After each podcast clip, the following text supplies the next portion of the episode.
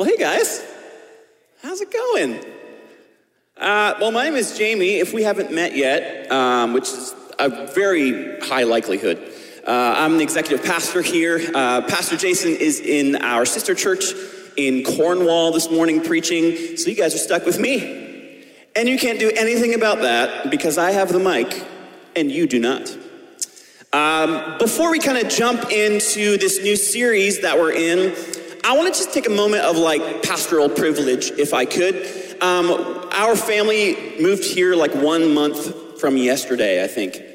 We've been here uh, a whole month already. It's flown by. And uh, man, our transition has been so smooth because of you.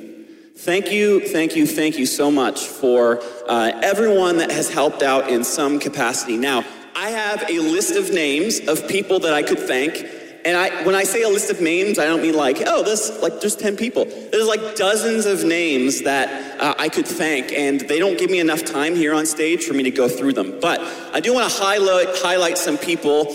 Um, Glenn and had like, and his maintenance team, they like buffed floors and painted walls and cleaned carpets and all of the things to make uh, the parsonage across the road um, habitable for us. And uh, just a huge, huge, they went over and above our expectations. So thank you to Glenn. I think I saw him over there and his team. Yeah, yeah, yeah. Uh, Colleen Earl put together this list of people who um, filled our cupboards in our fridges and had this huge gift basket. So, to each one of you who are on that list, and like put a bunch of lucky charms in my cupboards. God bless you. You get an extra crown or a jewel in your crown when you get to heaven. Uh, but no, seriously, thank you for the food um, and all of the gifts. Our, our family certainly felt blessed, and we had something to eat the next day. It was great. Um, and to uh, those who have kind of politely knocked on our door and dropped off uh, baked goods and gift certificates and just to say hello, welcome to the family, all that kind of stuff. Thank you to you, to Emily and Sebastian and to Sadie who have loved our kids better than I love my own kids since we've arrived. There have been people who have like mentored our kids and loved on our kids like crazy. And so we, my Catherine and I are just incredibly blessed by those people. Uh, and uh, finally, to Jason and to Bonnie and to the LBA for like just digging us up out of nowhere. Uh, the last thing we wanted to do, especially during the season of COVID, was move to Ontario. Because as of this morning, God's country, New Brunswick, they are like mask free and everything.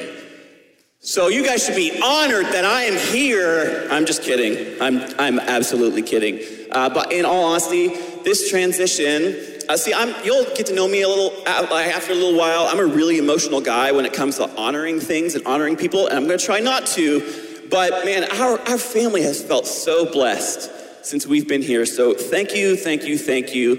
Uh, it's been such a great transition for us. It was a hard transition, um, but because of you, it has made it that much easier. And so thank you, thank you, thank you. We're really excited to serve Brockville in the greater Brockville area with you. Really exciting stuff. So let's get into the series for this month.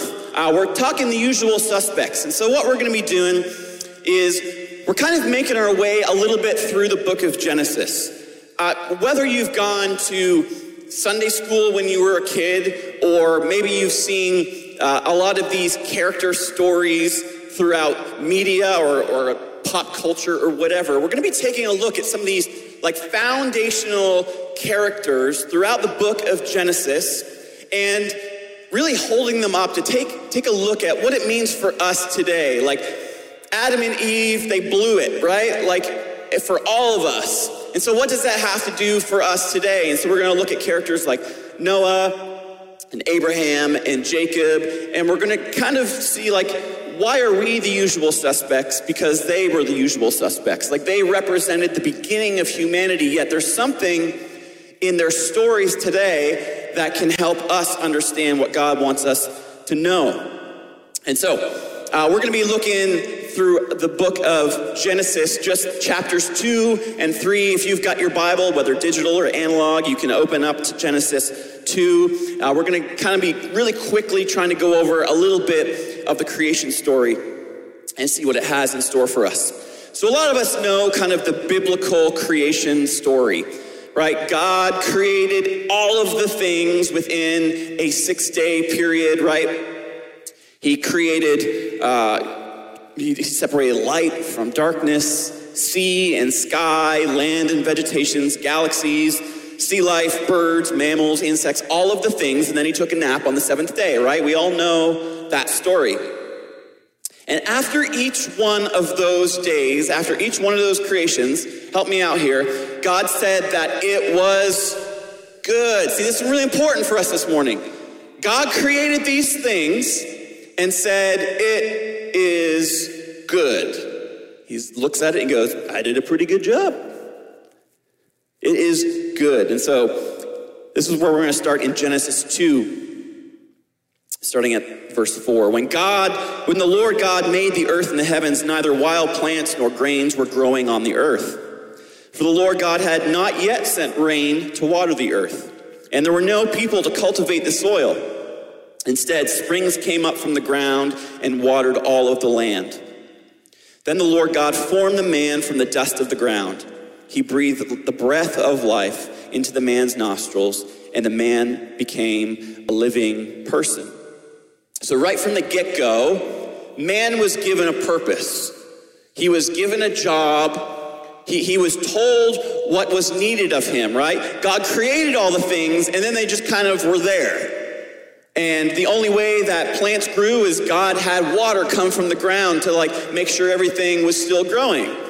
But instead, he was like, I need someone or something to come and till the ground and cultivate things right? And name all the animals. And so he creates man. And so, right from the get go, man, his, his kind of masterpiece creation, is given this job to basically continue on the earth's growth, to cultivate the land, to till it, to move the soil around, to eat of its goodness, etc., etc. But notice what God does not say after he creates man.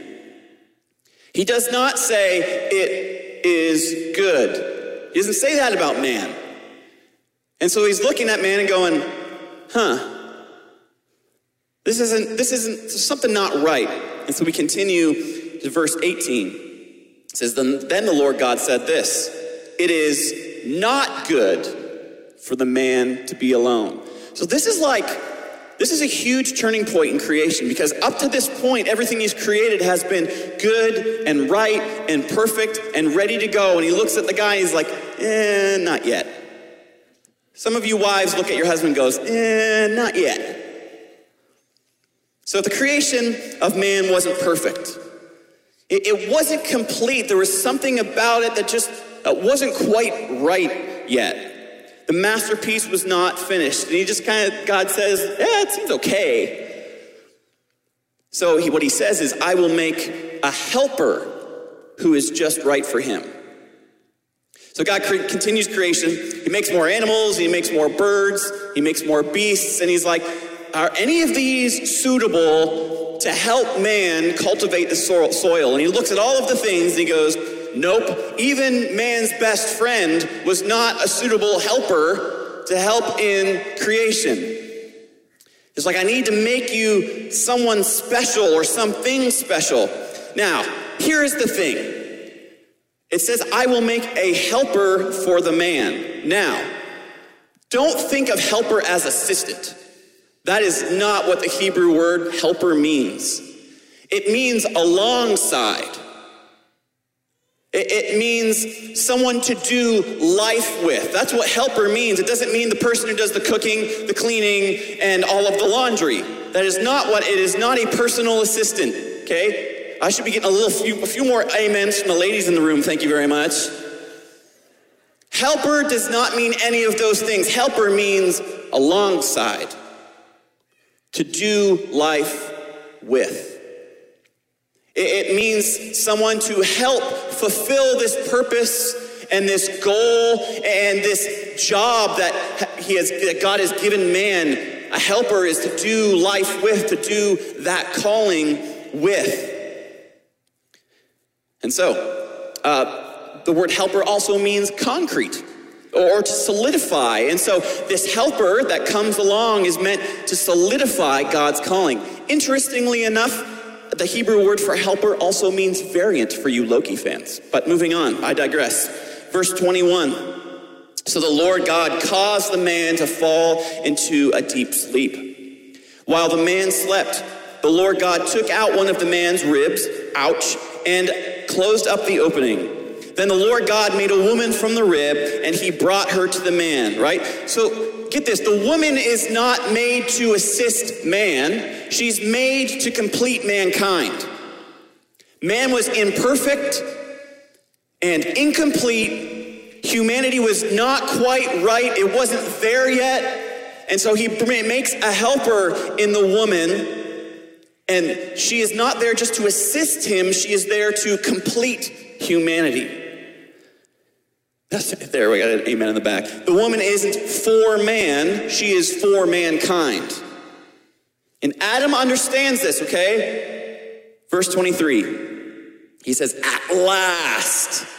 Exclamation point. I love his reaction to seeing the first woman alive. At last!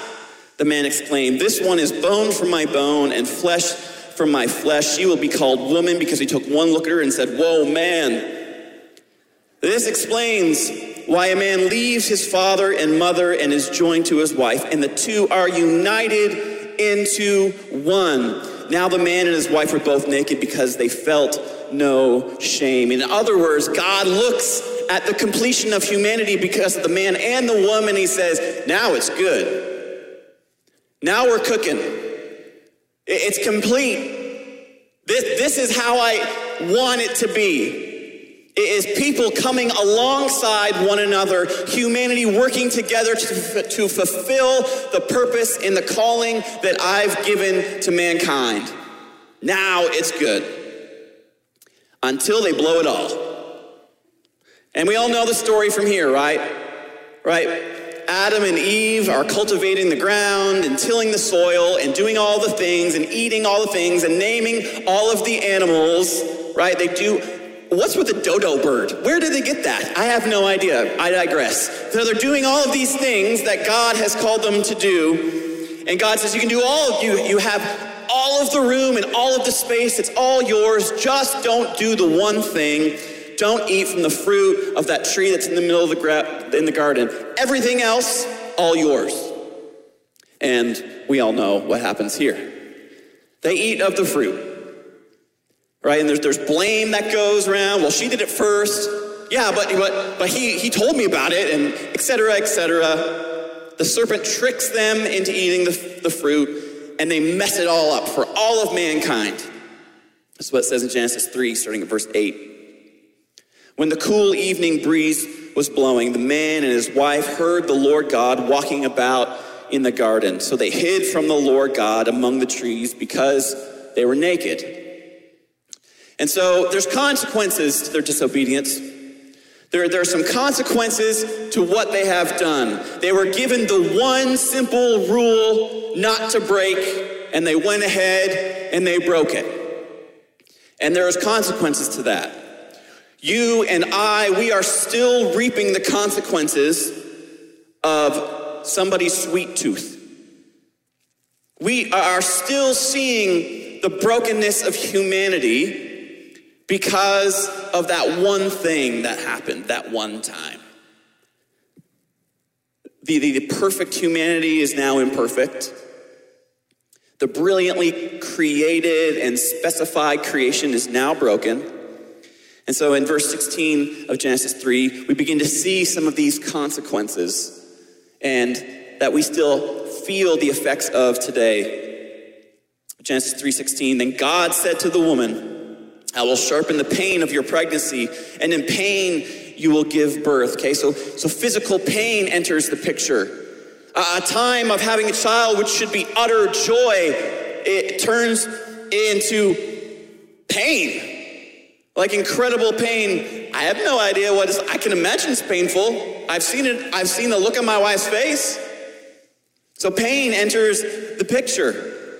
He says, and you will desire to control your husband, but he will rule over you. So here we, we have relational struggle enter the picture. There's disunity among humanity. What was, what was once these perfect relationships, uh, there's now discomfort and disunity. Verse 17, and God said to the man, Since you listened to your wife and ate from the tree, see, we don't have to listen all the time.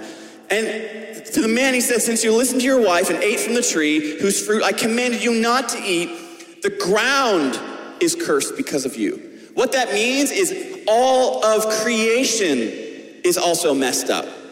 All of creation is now uh, covered in, in death and, and, and sin and, and things dying. All of creation, not just humanity. He says, All of your life you will str- struggle to scratch a living from the ground. In other words, nothing is for free.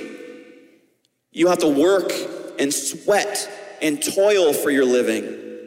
Verse 18 I will grow thorns and thistles for you, though you will eat of its grain. In other words, there will be dead among the living. Evil can take over the good things in life. Verse 19 By the sweat of your brow you will have food to eat until you return to the ground from which you were made. For you were made from dust, and to dust you will return, and thus enters death. From this point on, we all have to look forward to death. Well, that stinks. All of us, and see, many of us are doing our best to try to ward off death because we know that there's pain with death. We know that there's, there's struggle with death. And many of us are doing what we can to try to avoid it. We wear makeup to make us look younger. We, we dye our hair to get rid of the, the color of, of white that seems to make its way through. Oh, things are getting uncomfortable now. Right? We, we wear clothes to make us look younger. Guilty. We, we do all of these things. We, we try to get healthier. We try to eat healthier. We, we try to fill our lives with things that make us feel younger. And so we do everything we can to ward off death. And so humanity is broken. From this point on, the one sweet tooth that someone had, the one bit of curiosity messed it up for all of us forever. Humanity is no longer perfect. It's broken, it's full of sin. Every human from this point is born with a capacity to sin over and over again, and it ends in physical death. There's sadness and anger and confusion. It's imperfect. And we know that nobody's perfect, right? Right? We've said that a million times. Nobody's perfect. But yet we still say that things are perfect when they're not. Let's look at some of those things. Some of you might see a brand new baby and you'll say, Oh, she is beautiful. She's just perfect. No, she's not. She poops her diaper and keeps me up at night. She is not perfect. Oh, well, look at that oatmeal. This, this oatmeal raisin cookie is just perfect. No, it's not, because where those raisins are could be chocolate chips. And raisins don't belong in baked goods. Holly, are you taking notes? No, you can't have a perfect oatmeal raisin cookie. It doesn't work. Oh, so and so, they are just the perfect couple. No, they're not, because they're gonna fight and they're gonna argue over disciplining their kids and they're gonna argue uh, about their finances and it's gonna it's gonna be hard sometimes and they're gonna at one point or another probably rethink the relationship. It happens. Oh, you're, you're looking for the perfect wedding dress. That, that dress is perfect. Maybe, but you're probably going to get altered a few times before the wedding day. It's not perfect. Oh, this meal is just perfect. Have you seen the bill yet? Right? We, we talk all the time about how things are perfect, but nothing is perfect. Nobody is perfect. And it goes on like this for ages, from Genesis 3 to the Gospels, it is a constant reminder about how God is trying to reconcile people to himself. He gives them rules and regulations and formats of worship and things to do and things to say and puts people in charge to try to gather the people to do all of these things. For generations and generations, God is trying to get people back to a place of perfection, of a, place of where they're not feeling broken. And like Pastor Desiree prayed, they just keep waffling over and over and over. And God recognizes at some point that there's got to be a better way. Because it's been bleak up to this point, right? This sermon has been pretty bleak because we are a broken people.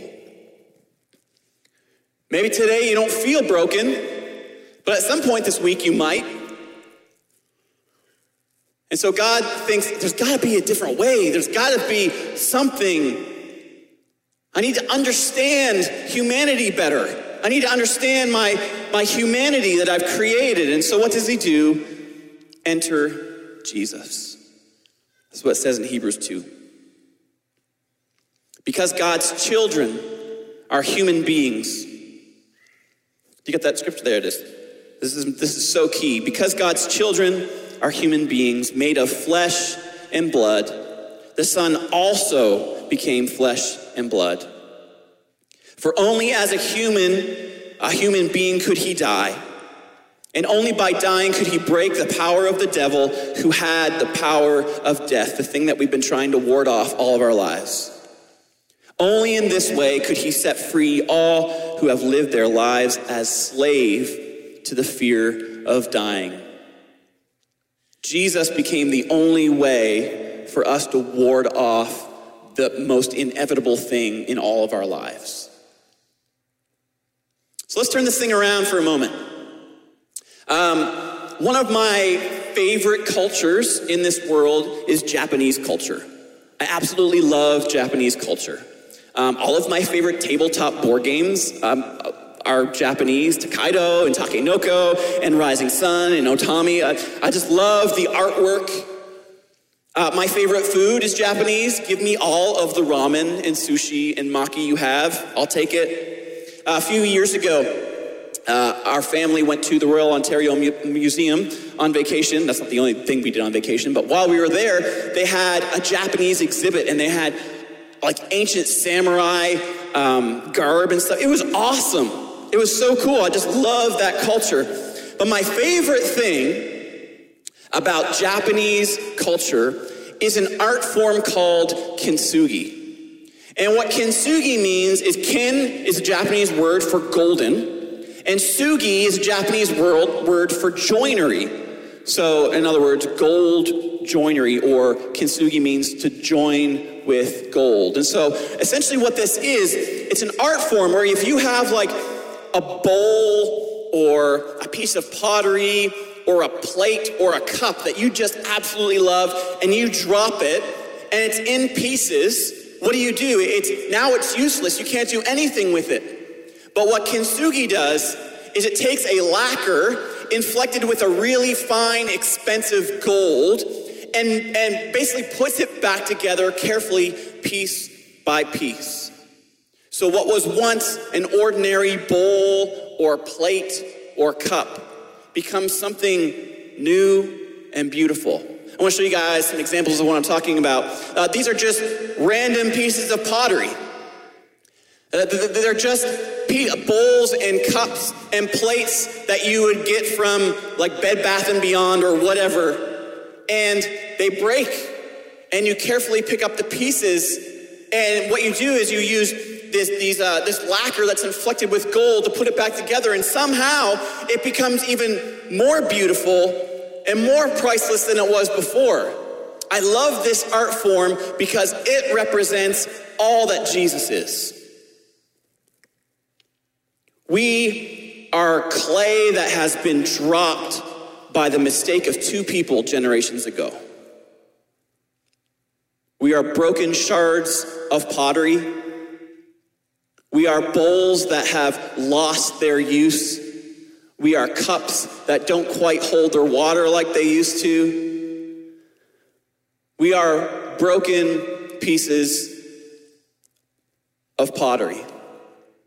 And so Jesus comes along and he understands the only way that I'm going to be able to understand how humanity works and why they keep uh, getting into the trouble that they're in is to, is to understand and be human. And so God puts himself into God incarnate, into Christ, and Christ comes to earth and understands what it's like to live as a human. He, he experiences temptation.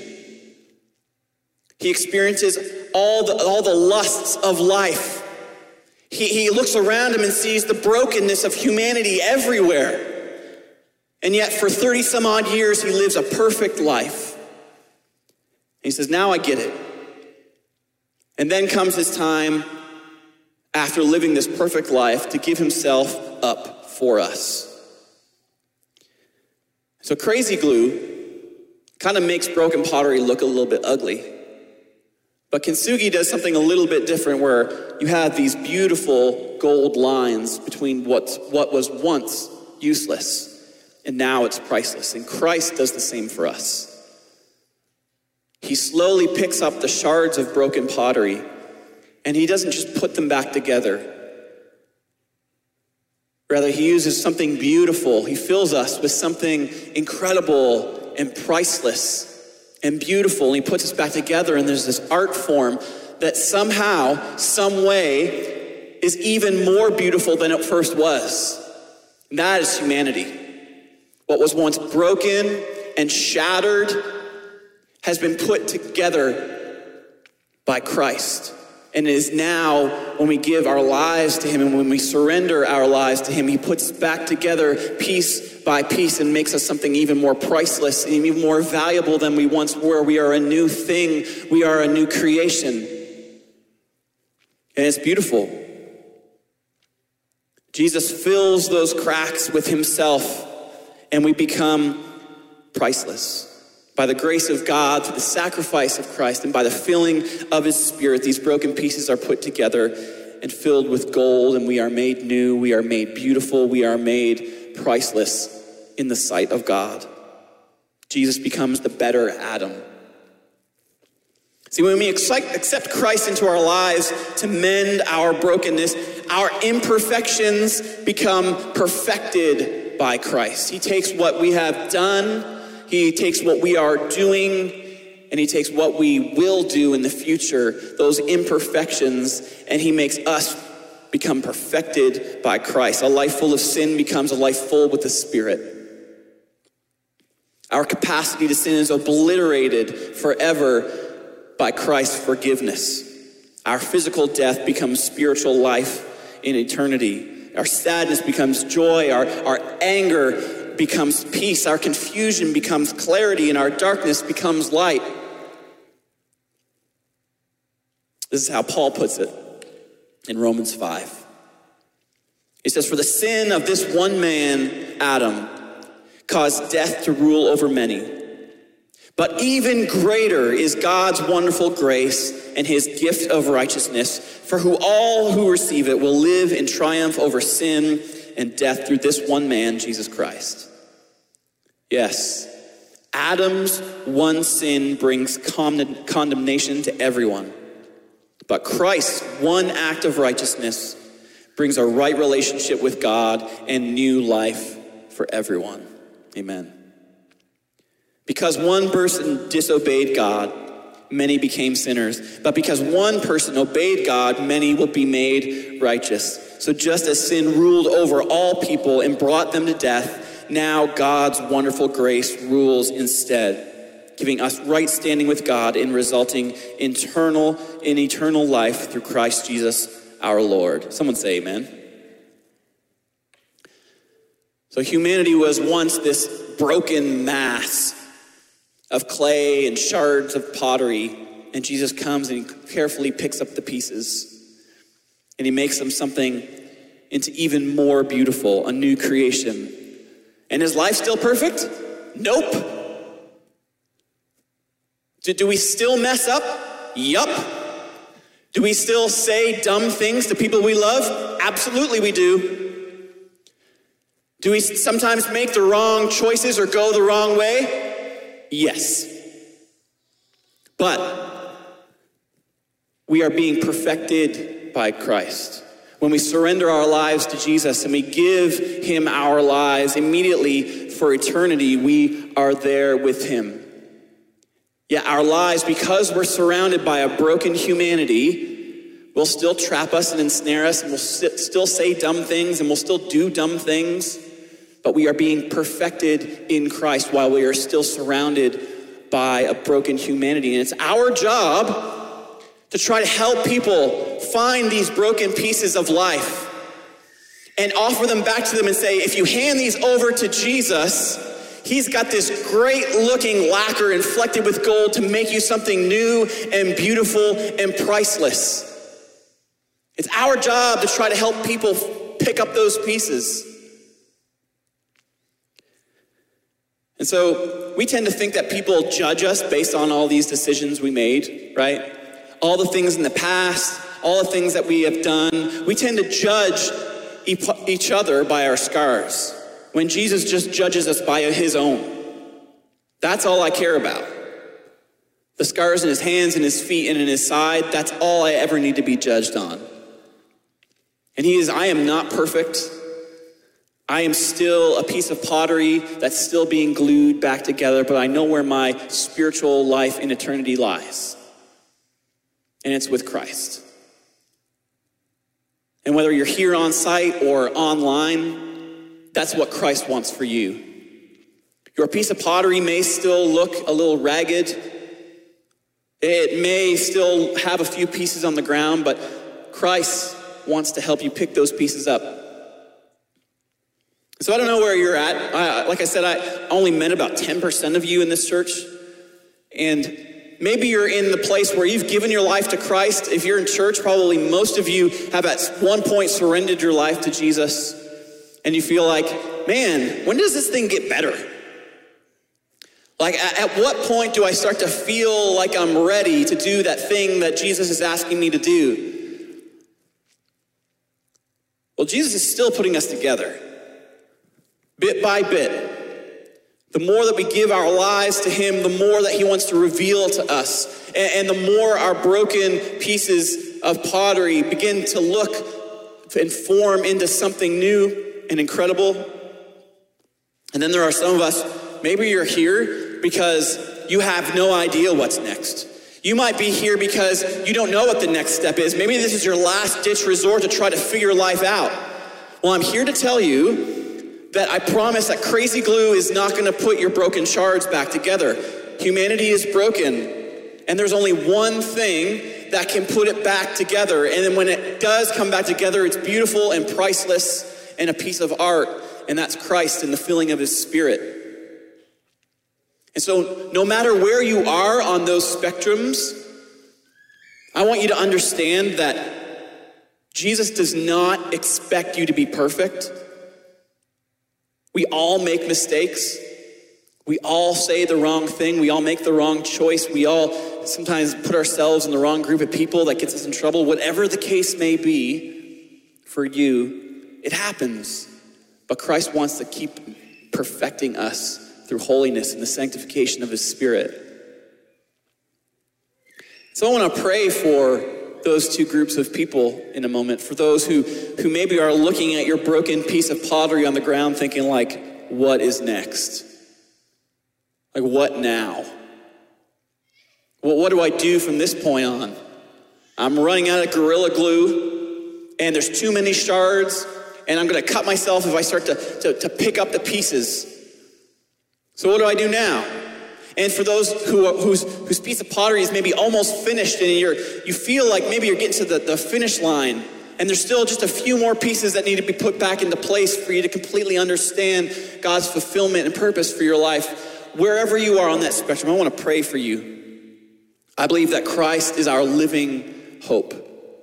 It's not in anything else but Jesus the way that we understand the world and we gain his perspective on humanity and on people and on sin and on imperfection, when we gain his perspective, life doesn't necessarily become easier, but we understand it. through the lens of our Savior, the only person who lived a perfect life and then gave himself up for us.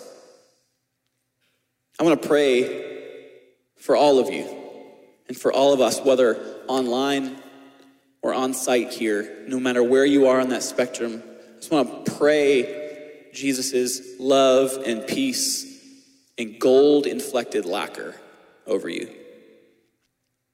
Would you bow your heads with me? Jesus, we're so thankful for who you are, for what you've accomplished on our behalf. God, so many times we tried to get it right. So many times we've tried to crawl back to you and reconcile ourselves back with you. But time and time again, we drop the ball and we feel like this is never going to go anywhere. And so, for the person who's on their last ditch effort to figure out life and is staring at a bunch of broken pieces on the ground, I pray Christ's peace over them in Jesus' name. God, that you would help them begin to collect the pieces, and it might feel like a long process. God, you are the only one with the thing strong enough to stitch it all together your spirit. And may those people begin to surrender their lives to you and see everlasting, eternal change through the sacrifice of Christ and the filling of his spirit through the grace of God. And for those of us who have maybe already given our lives to Jesus and where we find ourselves in a situation, whether it's relational or personal or financial, whatever the case may be, God, for those that are looking for that piece of pottery that's under the couch or on the ground and we can't find it and we feel like if we just have that one piece, things will get better. For them, God, I ask for the peace of Christ to be over them, to surround them, to help them. God, to give them a purpose and a plan for their lives. God, that you would speak to them, speak to their spirit. And in Christ's name, that you would help them fulfill whatever it is that you're calling them to, whatever that next step is in their life, whether it's that big, audacious uh, step with a change of job, or whether that's a small step in saying, Sorry, I messed up to that one person, whatever the case may be. In Jesus' name, we ask that you would help us pick up the pieces and continue to put back together this broken humanity. God, may we come alongside one another like Adam and Eve did, to do life together, to help bring the broken pieces of humanity together to make something new. And it's in the powerful and victorious name of Jesus. We all agreed and said, Amen, amen. Well, why don't you uh, take whatever posture of worship is most comfortable for you in the moment? Maybe you need to reflect on these words. I just want you to understand that Christ is your living hope. He is the one who will stitch it all together for you. And as we sing about that, maybe just take a reflective posture, whatever that looks like for you, as we just begin to worship the Christ who has put us together and made us something beautiful and priceless. Amen.